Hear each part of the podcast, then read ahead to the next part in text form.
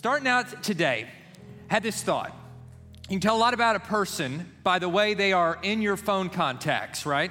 Now, for me, I don't have a great memory, so I, I don't just put people's names, I have to put how I know them. Whose mom or dad is it? Like, what do they do? And that way it jogs my memory. And the way that you can record somebody in your phone, it, it just tells a lot about the way that you see that person. And so that got me thinking, I wonder how other people put contacts in their phones. And I found a few good, specific, and funny ones online that, that sort of paint the picture. Because when you read the contact, you can just in your mind picture who this person is, or they might be. So here's, here's one I found Gus, the good mechanic when he's sober. right? Like there's a lot of information there. His name's Gus. He's a good mechanic, but you want to catch him on a day when he's not on the sauce, and he's going to be much better at his job. It's just very, very specific. One person had this in their phone crazy X, do not answer. I don't know why the number is still in your phone if they're really that crazy, but it's like there's just enough of a hope that maybe someday, maybe someday it'll work out. But in the meantime, now remember all the crazy stuff you don't want to answer. And live your life in such a way where you don't end up as that in somebody's phone, by the way. One that I really loved was a guy who had an identical twin brother, same genetics, same DNA, same everything. And so he was in the phone as this twin bro, spare parts. Right? It's funny, right? You run, your, your kidney goes out, he's got one just like it. I can borrow his. Now, for those of you who um, know my wife Ashley, she, I wish she could be here today. She is amazing. She is awesome. And in our little duo, she is in every way the more talented, gifted, and impressive one by far. But there is one, one area where I feel like I've got her beat. I feel like that I'm the more romantic of the two. She's the more practical, I'm the more romantic. And here's evidence from our phones to kind of paint this picture. So this is an actual screenshot, my phone of Ashley. In my phone, she's sweetie, and there's a heart, and there's wind in her hair, and she's so pretty. And so even when I like call her, I have to tell Siri, Siri, call sweetie. And isn't that sweet? So one day I was curious, I wonder what I am in her phone, right? And there's so many things it could be. The Italian stallion, man candy. Like I just didn't know. Like there's so many things it could be. And so one day I picked up her phone and I'm like, I'm gonna find myself in her phone. And I promise this is 100% true. You can, you can call and ask.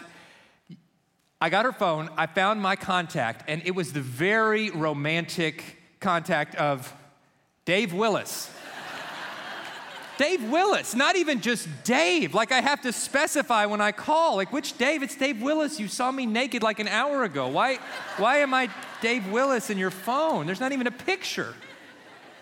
I will say though, since I took this screenshot, I have been updated to at least being also an emergency contact. So it's progress, right? It's baby steps, baby steps.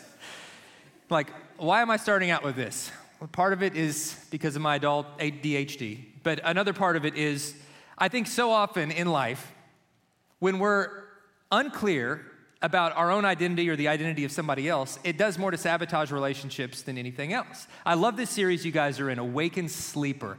I love it. I've been watching them online. It's been incredible. And I hope you've been paying attention. If you've missed any of Pastor Brandon's message, go back, go back and watch these. But one thing that keeps us in a lull, keeps us from truly awakening to who we are in Christ, is I think if God was in our cell phone, some of us have the wrong descriptive contact in there for him. Who is he to you? I think for some of us, it would say something like distant, out of touch rule giver, or angry, disappointed father.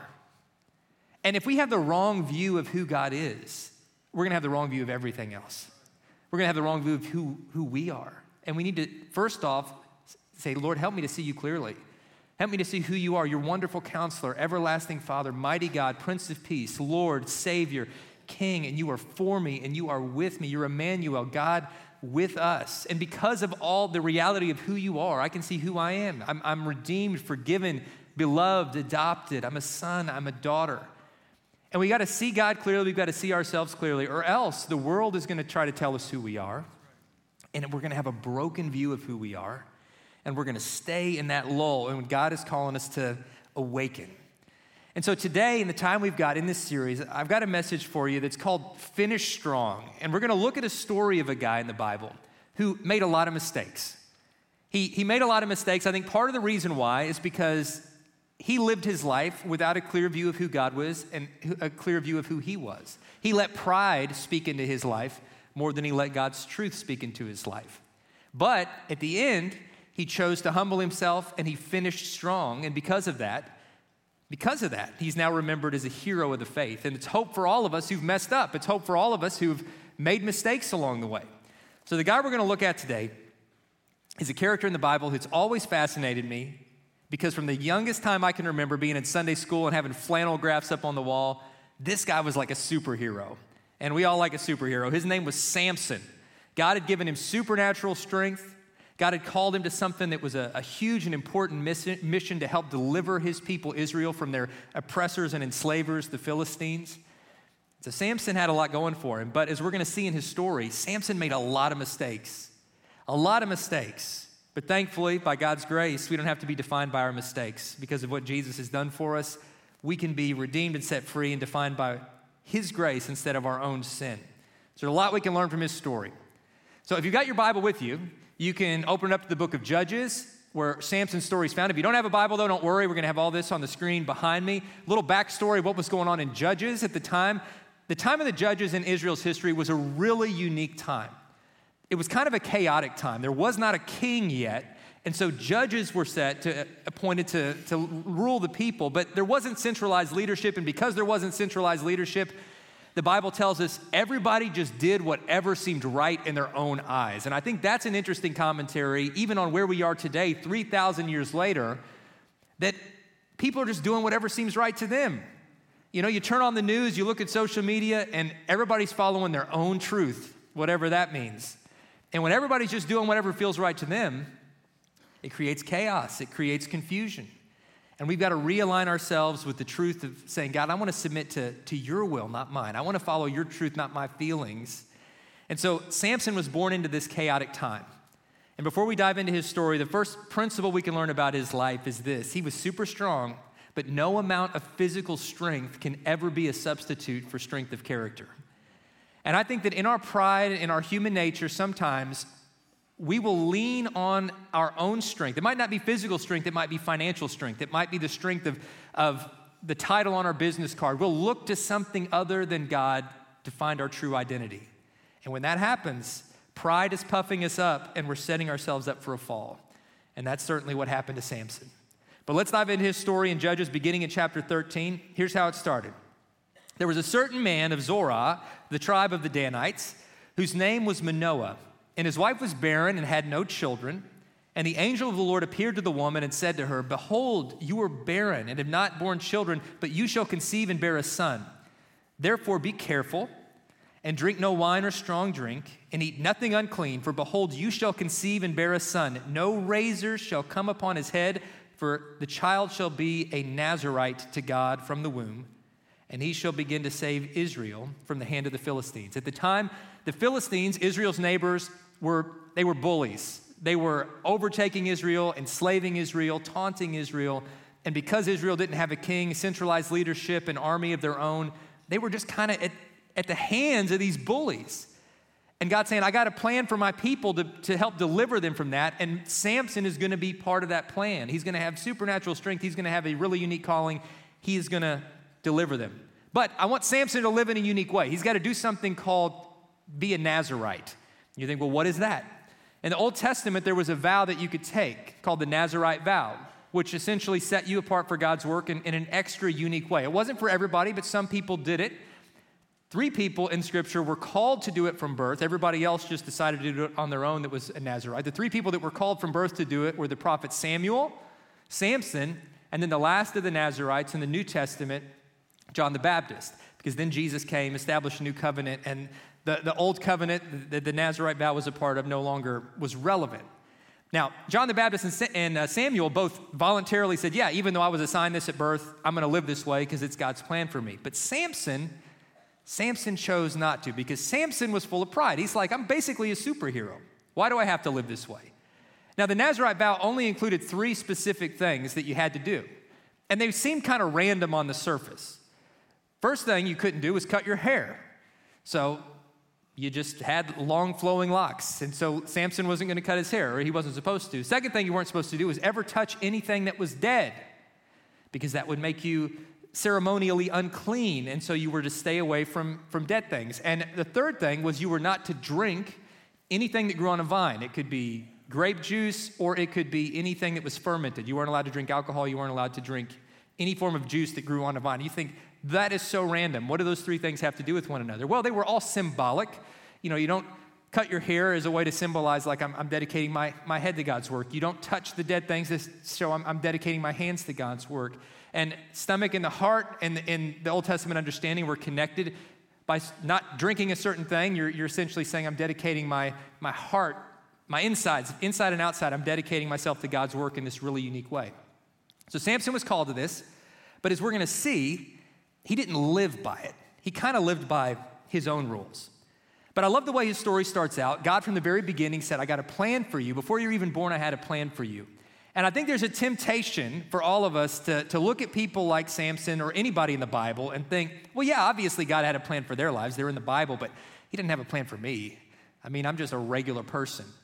But here's a, a beautiful truth that the Bible gives us God had a plan for your life before you were even born. Psalm says, He knit you together in your mother's womb. Before He even formed you, He already knew you. That means, guys, your parents might have told you you were an accident. You weren't an accident. God knew you were coming. He had a plan for you before you even got here. He loved you and He had a plan for you. And I think maybe we, we look at our lives and we say, well, maybe God had a plan for me, but I feel like I've already blown it because my life doesn't look like I thought it was going to look at this point. Especially around Christmas time, right? I mean, we're at Christmas time, it's a wonderful time of the year and we sing, it's the most wonderful time of the year, and it certainly can be. But I think maybe a more honest description of this season, the Christmas season, is it's the most amplified time of the year. Meaning, all the good things in your life feel amplified, they feel even better at Christmas. But what we don't talk about is the hard things in your life, the disappointments in your life, they feel even harder at this time of year. And, and in that way, it can be a, a, lonely and discouraging time, especially when we're looking at everybody else's highlight reels on Instagram, all these, these airbrush filtered photos, and it seems like everybody's got this perfect life and they're doing exactly what they want to do and meant to do. And my life, by comparison, my relationships, my marriage, my, my grades, my whatever, it's just not there. So if God has a plan for me, either I've blown it or it must not be much of a plan, we think. And that's a really dangerous thought, guys. Let me, let me describe it this way. So, a few years back, my family and I were at Walmart. And taking young children to Walmart is, as a Christian, I hope, is as close to the reality of hell as I'm ever gonna be. It's a, it's a really, there's something that happens to them when they get to Walmart. They never, they don't act this way in Target. They know Target's a classy place, but you get them in Walmart, and they just know this is a place where the, the inner demons can be let loose or whatever. And they just start going mad. And so we've had a lot of stories at Walmart. Like there was one time when, when Connor, our second kid, he was about four or five, there was a big Christmas tree shaped red wine display. You know where it's going. And he grabbed a bottle off the bottom. And that Christmas tree thing came down and it put glass and red wine everywhere. And then Connor just set down the bottle, slowly backed away, and we had to call over some employees to like cord it off and clean it up. And they were looking at us in a way. I don't know if you've ever had anybody look at you, but it's like if if eyes had the power to cuss, they were cussing at us. And we've had some of those stories at Walmart. But there was one day in Walmart, Christmas time, we walked by this display of, of gingerbread house kits. And the kids asked, Daddy, can we get that? Normally I'd just be like, no, no. That's the one word you need at Walmart, is just no. But on this day, I thought, you know what? Yes. Because in my head, what I was doing is I was planning this magical Christmas evening, and I was picturing the way it was gonna be. And it was like a Charles Dickens novel. So, like, we were all gonna be in these like old timey suits and a crackling fire. And for some reason, my children were now gonna have British accents when they said, Oh, Father, God bless you. You're the best father. And we make this beautiful little gingerbread house, and it was gonna be a magic memory that we would, we would cherish forever. But that's not how real life works. So what happened instead is we bought the gingerbread house. They got in the car, my two older boys, they start fighting over it. And they're, they're wrestling back and forth, and I'm yelling, Stop it! You're ruining Christmas, stop it! And we get home, open up the gingerbread box, dump out the contents, and all of those walls of gingerbread that were meant to make the house are just broken. And I was so mad. It was $10, guys. That's back, and I was, it was a time in life when $10 meant a lot. I'm like, $10. Oh, I was so mad. I'm like, this is done. I'm done. I'm throwing this thing away. Just, this is the worst night ever. And Ashley, my sweet, amazing wife, she was like, Sweetie, why are you throwing that away? Or more, she said, Dave Willis, why, why are you throwing that away? I said, It's ruined, it's broken. I said, It's never gonna look like the picture on the box. She said, It doesn't have to look like the picture on the box. She said, The picture on the box isn't real. The family didn't make that. You know, some marketing person made that. Let's take what we got and have fun with it. So we dumped out all those broken pieces of gingerbread and we ended up decorating them and making these really odd shaped shards of gingerbread into cookies and we were putting icing on each other's noses and we ended up laughing and having more fun that night than we'd had in a long time. So much so that it actually became a tradition in our house that for years after, we would buy a gingerbread house, and just to save us the trouble we knew was coming, we broke the pieces ourselves. And we would just start making stuff with them. And it took the pressure off.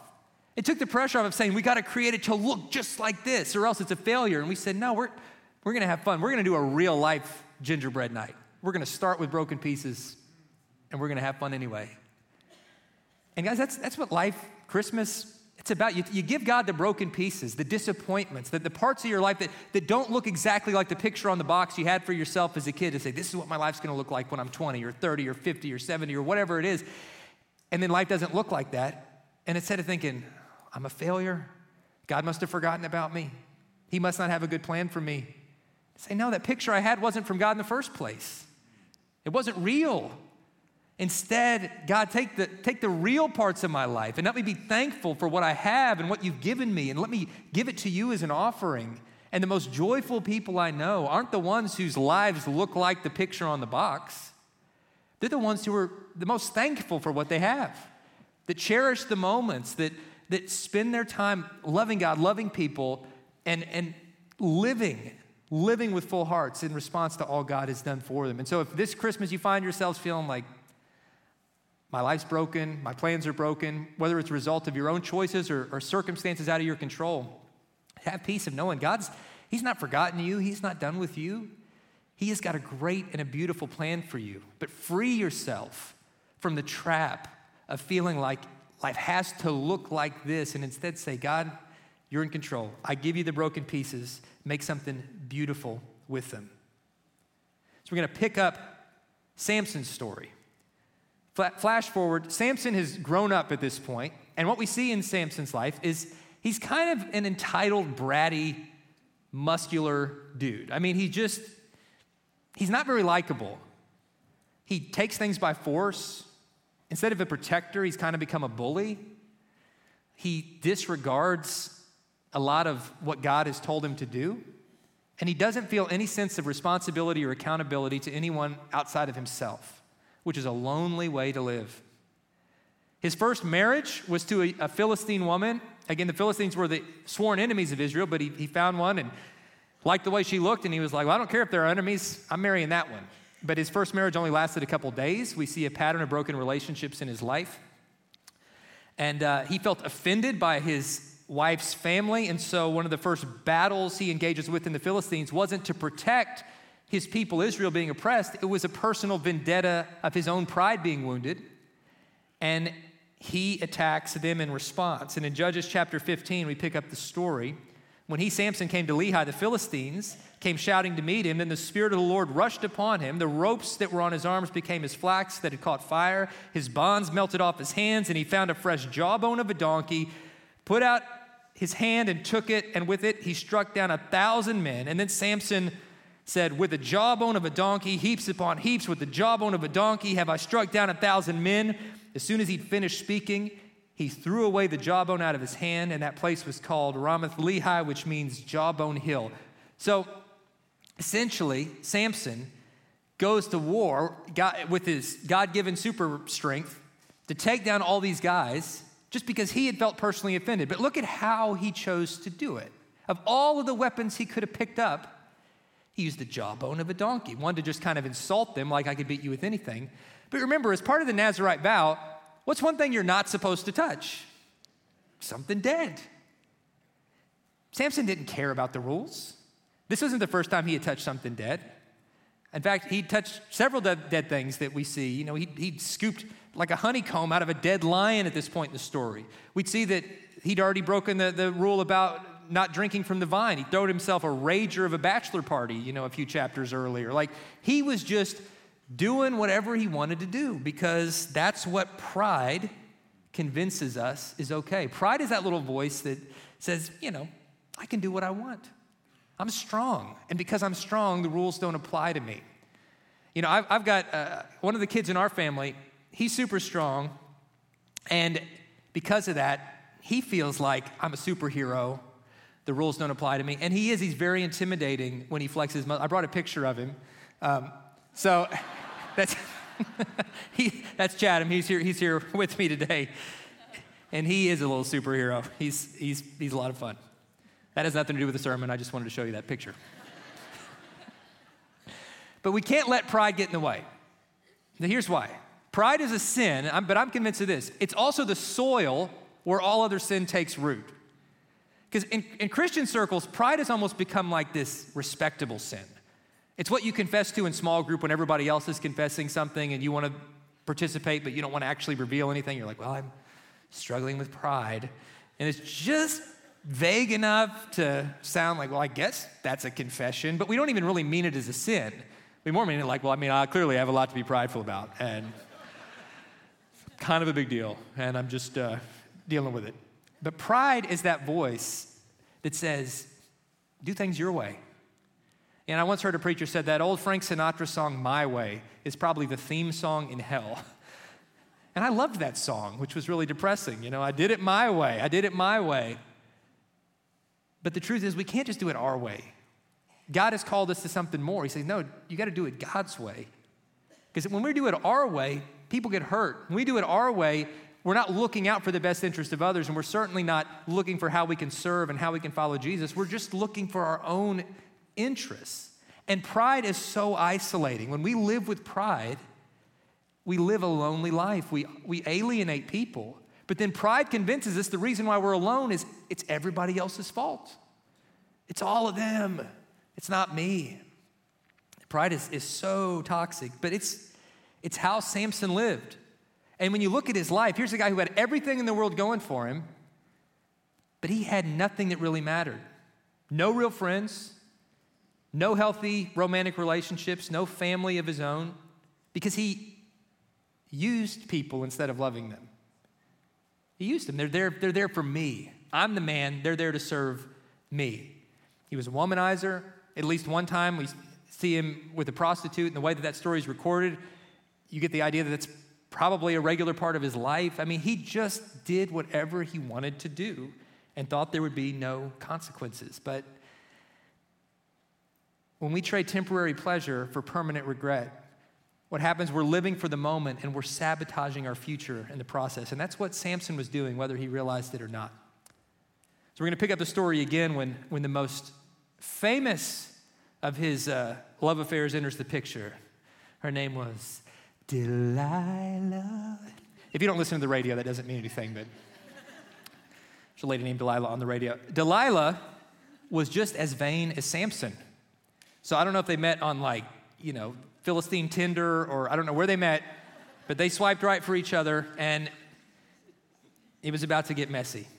So I'm reading another, read another passage. There's a lot of scripture. I'm using a lot of scripture today because my preaching mentor back home in Kentucky, a guy named Bob Russell, great guy, great country preacher, soft spoken dude that led a huge church, but he just gave really sound, practical advice all the time. And there was a young group of us preachers there one day, and he was like, Now, fellers, listen to me. Whenever you're preaching, always use lots of scripture. That way you'll know at least something you said is actually true. So it's good advice, right? It's actually true. So this part's actually true. Judges chapter 16, verse 4. After all this, he loved a woman in the valley of Sorek whose name was Delilah. And the Lord, it's hard to say her name without, I don't know. The lords of the Philistines came to her and said, Seduce him and see where his great strength lies, and by what means we may overpower him, that we may bind him and humble him, and we will each give you 1,100 pieces of silver. So Delilah said to Samson, Please tell me where you get your great strength and how you might be bound, that one could subdue you. So, of all the dysfunctional relationships, this one's the most dysfunctional. Your woman is actively, for money, trying to kill you. And if you ever find yourself in this kind of situation, break up, right? Doesn't take a marriage ministry person to, to say that. If you, if you are dating someone who is actively trying to kill you, I shouldn't have to tell you to break up. But Samson, how hot was this woman? Like, this is more than an episode of Dateline. Like, she is for money trying to kill you. But he feels so invincible that he's like, ah, she might want to kill me, but she can't. I'm Samson. Guys, here's, here's some relationship advice. You young single people, or older single people, choose relationships based on good character, not good chemistry. Not just good chemistry. I mean, our world says, man, if, if you're attracted to him, that, that's for you. You're, you can be attracted to some stuff, some, some people, some things, some places that are just not good for you. They're just not. If a person doesn't have character, if they don't love Jesus and love you and really have a heart after God, then run. Run the other way. You're like, I'm going to lead him to the Lord. No, and let somebody else, you know, pray for him from a distance. Invite him to church. But no. I think part of why we get, we get ourselves in, in unhealthy relationships is, again, it's kind of the gingerbread house phenomenon.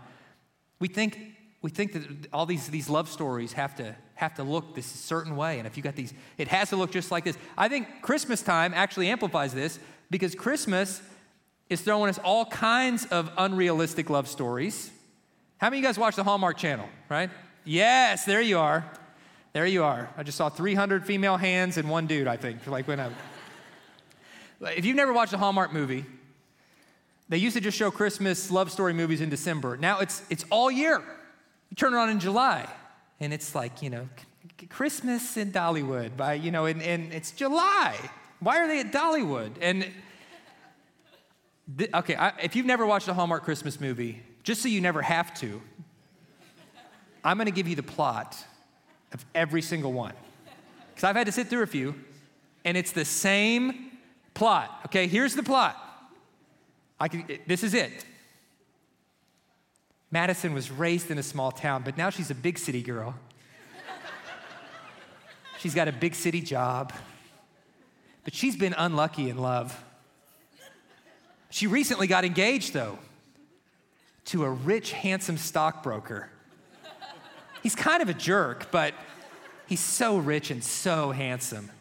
But before they can get married, she has to go back to her hometown for some reason, and she's totally bummed about it. She goes back home, she talks to her parents, and she's so frustrated. They just don't get her at all. And so, to clear her head, she goes on a walk through the woods.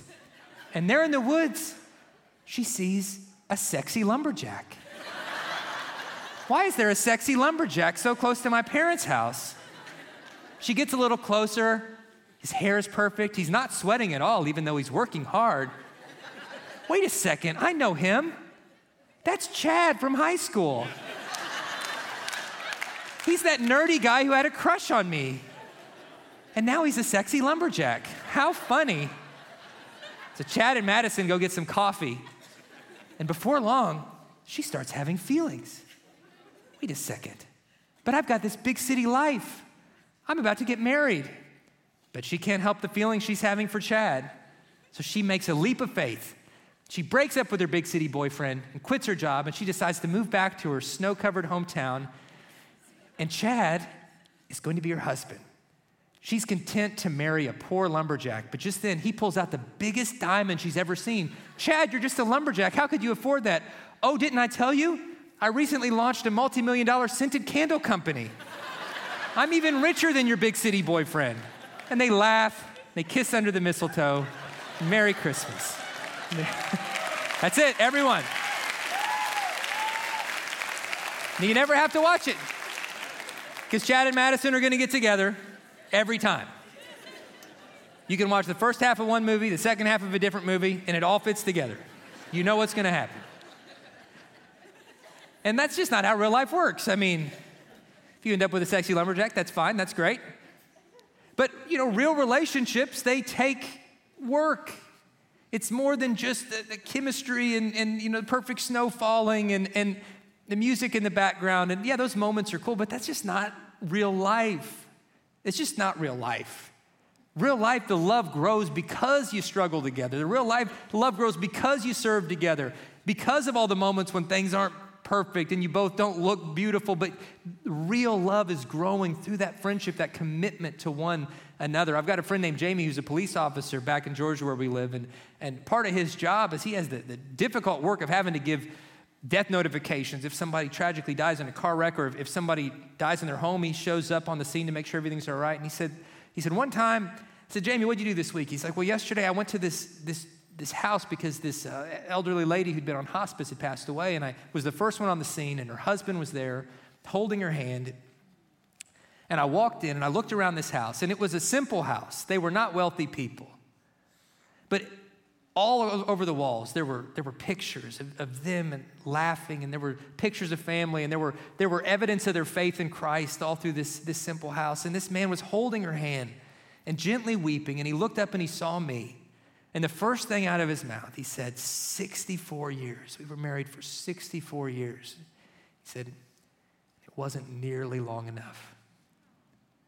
I mean that's that's real life. I mean that's it's real when you've, when you've served and loved and you've bled together with someone, you've prayed together with someone, and you've been faithful to one another, and you've, you've, you've held each other's hand to the end when, when they were going to be with Jesus and knowing you'd, you'd be there too someday. Like, that's real love. And more than, more than any movie could ever capture. And it takes a whole lot longer than two hours to get there. You know, it takes, it takes a lifetime. But Samson, like a lot of folks in, in our modern time, he wasn't willing to put in the work that it takes to have a real relationship thrive. He, he wanted just whatever feels good in the moment. And if we live our lives based only on what feels good in the moment, then we end up with just that momentary relationships, temporary pleasure, but permanent regret. And Delilah, Delilah was going to keep asking Samson the secret to his strength and then trying to use that against him so that he could be captured by the Philistines. And instead of breaking up like a rational person, Samson kept her around, finally giving in to her nagging and saying, Fine, if you cut my hair, my strength will go. But you see, I don't think Samson really thought his strength would go. I think he really thought, I'm invincible. And yeah, I'm not supposed to cut my hair, but I'm not supposed to do most of what I've done all my life. And I'm as strong as ever. So nothing can really stop me. So he told her that just out of pride. She cut his hair and he woke up. And for whatever reason, that, that was the moment when that supernatural gift, God chose to pull it away from him. And he woke up like the rest of us. His knees hurt, everything was creaky. It's like, what is this? Philistines came, they captured him. Instead of killing him, they forcibly blinded him in, in one of the most gruesome and violent scenes depicted in Scripture anywhere. And then they enslaved him so that he could be a spectacle that the Philistines could come and mock. This is the guy we were so afraid of, and look at him now. He's grinding grain for us. He can't see a thing. Nobody cares about him. We got nothing to be afraid of now. And they would just come and watch this guy in chains and laugh. But something was happening when Samson was in chains, blinded. For the first time in his life, he started to actually see spiritually. For the first time in his life, his, his heart went from being hardened with pride to being open to, to God's loving rebuke. And he started to grow in his faith, waiting for an opportunity that he might have just one more chance to finish strong, to do right, even though so much of his life he had done wrong. And I think he probably prayed, God, just Give me one chance, just one chance to do what I should have been doing all along. and he was about to get his chance. And here's how it happened Judges chapter 16. They had gathered together all the Philistines, all the Philistine leaders, all the military leaders, and they were having this big party, this big drunken party, in this big pantheon. And they brought out Samson just to entertain him so they could mock him. And here's how it went. And when their hearts were merry, they said, Call Samson that he might entertain us. So they called Samson out of the prison and he entertained them. They made him put on a show. They made him stand between the pillars. And Samson said to the young man who held him by the hand, Let me feel the pillars on which the house rests, that I may lean against them. Now the house was full of men and women. All the lords of the Philistines were there, and on the roof were about 3,000 men and women who looked on while Samson entertained. Then Samson called to the Lord and said, O Lord God, please remember me and please strengthen me only this once. And he said after that, and let me die with the Philistines. He was willing in that moment to give his life to fulfill the mission he should have been fulfilling all along. That by dying here and, and conquering all of the, the military elites and leaders of this, this nation that has oppressed us and imprisoned us and, and taunted our people and enslaved our people, I was never worried about my people. I was only worried about myself. But now, in, in one move, God, let me completely take myself out of the equation, willingly laying down my life for your calling, that I may help people that I'll never see again on this side of heaven. Let me, let me think, God, the way you think. Let me put others ahead of myself. And he did that, and he finished strong. So the, the, the, lesson is this even if you, like Samson, have made many mistakes in the past, it's not too late to finish strong. Because you see, you, you skip ahead to the New Testament, there's a chapter in the book of Hebrews that lists out heroes of the faith. It's, we kind of refer to it as the Hall of Faith, listing out all these great people from Scripture that did great things. Samson is listed among them. This guy who did so much stuff wrong. His whole life, he, he messed up. But because he finished strong, one moment, one pure hearted moment of entrusting his whole life, his whole strength into God's hands. And that one moment was enough for him to fulfill his destiny. And he's listed there. But here's what I love about that chapter in Hebrews is it lists out all these great heroes and then it talks about us. Hebrews 11 verses 39 and 40. And all these, all these great heroes. I mean think about it. You know Moses and Esther and Joseph and Mary and David all these, though they were commended through their faith, did not receive what was promised, since God had provided something better for us, that apart from us, they should not be made perfect. So, what that verse is saying is God had a plan for each of them. All these heroes we read about in the Bible, imperfect people like us, but still did heroic things. And God's saying their story isn't done because God's still writing that same story, unified story, and we, we have a part in it that's just as important as the part that they had. You and I. That story's not finished. God's story's not finished. He is writing it now through you and me, through the church today. You've got a part in that story. And so don't settle for anything less than the destiny God has for your life. Don't chase pride. Don't chase all this temporary accolades the world will dangle in front of you. Say, God, what do you want for my life? Because my life is in your hands. It's everything I've got, Lord, is, is for your glory. You think, well, how do I even start with that? Like, I feel like I've blown it so much. I feel like I've done so much wrong, and, and where do I even start? I'm going to tell you, tell you one more story, and I'll wrap this up. Because when I, I, heard this story, it, it kind of changed the way that I thought about life. So when I was a teenager back home in Kentucky, there was, there was a, a, a guy that was several years older than me named Paul. I didn't know him personally, but I went to school with his younger sister, Kathy. And when Paul was probably about 19 or 20, he tragically was, was killed in an automobile accident. His parents got that call that parents just pray and pray that they'll never get. They had to rush to the hospital. They got there, the worst news of their life was confirmed. And the doctors came out and said, I, I mean, there are no words to express the, the kind of loss that you're facing. And I'm so sorry to even have to ask you this now, but this is a time sensitive issue. And what do you want us to do with Paul's organs? He was a young, healthy guy. And could save a lot of lives if you'd be willing to donate his organs. And Paul's parents, in that moment of grief and shock and everything else, they couldn't believe they were having to make this decision. They couldn't believe they were in this moment, but they said, listen, Paul's not in that body anymore. He's, he's with Jesus. He loved the Lord. He's with Jesus. He's in a place now where there's no more death or pain, and we'll see him again. And Paul loved people, and he would want us to do this. He would want lives to be saved as a result of this. And so they signed the papers for the organ donation and then they went, went home and they started the long process of grieving and trying to figure out how to live life with a wound that will never fully heal on this side of heaven.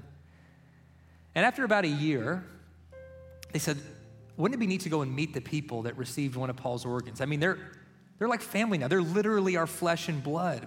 How cool to meet them. And, and they called the hospital, and the hospital said, Well, it's an anonymous process, but what we can do is contact them for you and see if they want to meet. And they did. And every single person said, Yes, absolutely, we want to meet Paul's parents. And so Paul's parents went on this, this road trip meeting these people whose lives had been changed. And the first lady hugged them and kissed them. She'd received one of Paul's kidneys, and she said, I'm going to get to watch my grandchildren grow up I can never thank you enough for what you've did, for what your son did.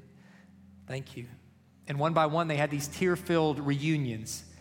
And Paul's mom had said, I want to wait till the very end to meet the, the, the guy who'd received our son's heart. I just feel like that one is going to be different. It's going to be special, maybe harder. I don't know what it's going to be, but I want to save that for last. So at the very end, they pulled up this gravel drive where this gentleman lived who'd received their son's heart.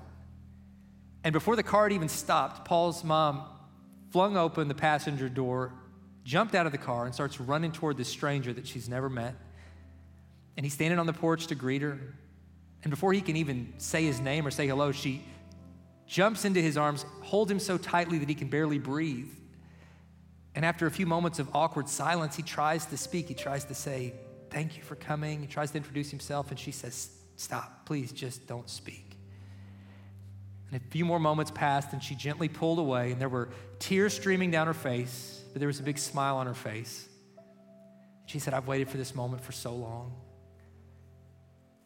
She said, When I hold you close to me, I can feel my son's heart beating inside of you. I share that story because what I believe is that the ultimate awakened sleeper moment is when we awake from this temporary life into the world we were created for, into, into, into eternity. And that moment's going to happen for all of us, just like it did for Paul. It could happen today, it could happen 50 years from now, but relatively soon it's going to happen for all of us. And in that moment, when we've stepped from this life into eternity, what I believe is going to happen is that our Heavenly Father is going to run toward us and the arms that created the universe are going to wrap themselves around us. And in that moment, God our Father isn't going to want to use his first words to commend us for how much money we made or how good our grades were. I think all he's going to want to say to us in that moment is what Paul's mom said. I think God's going to want to say to us, when I hold you close to me, I can feel my son's heart beating inside of you. I can feel the heart of Jesus, the heart of grace.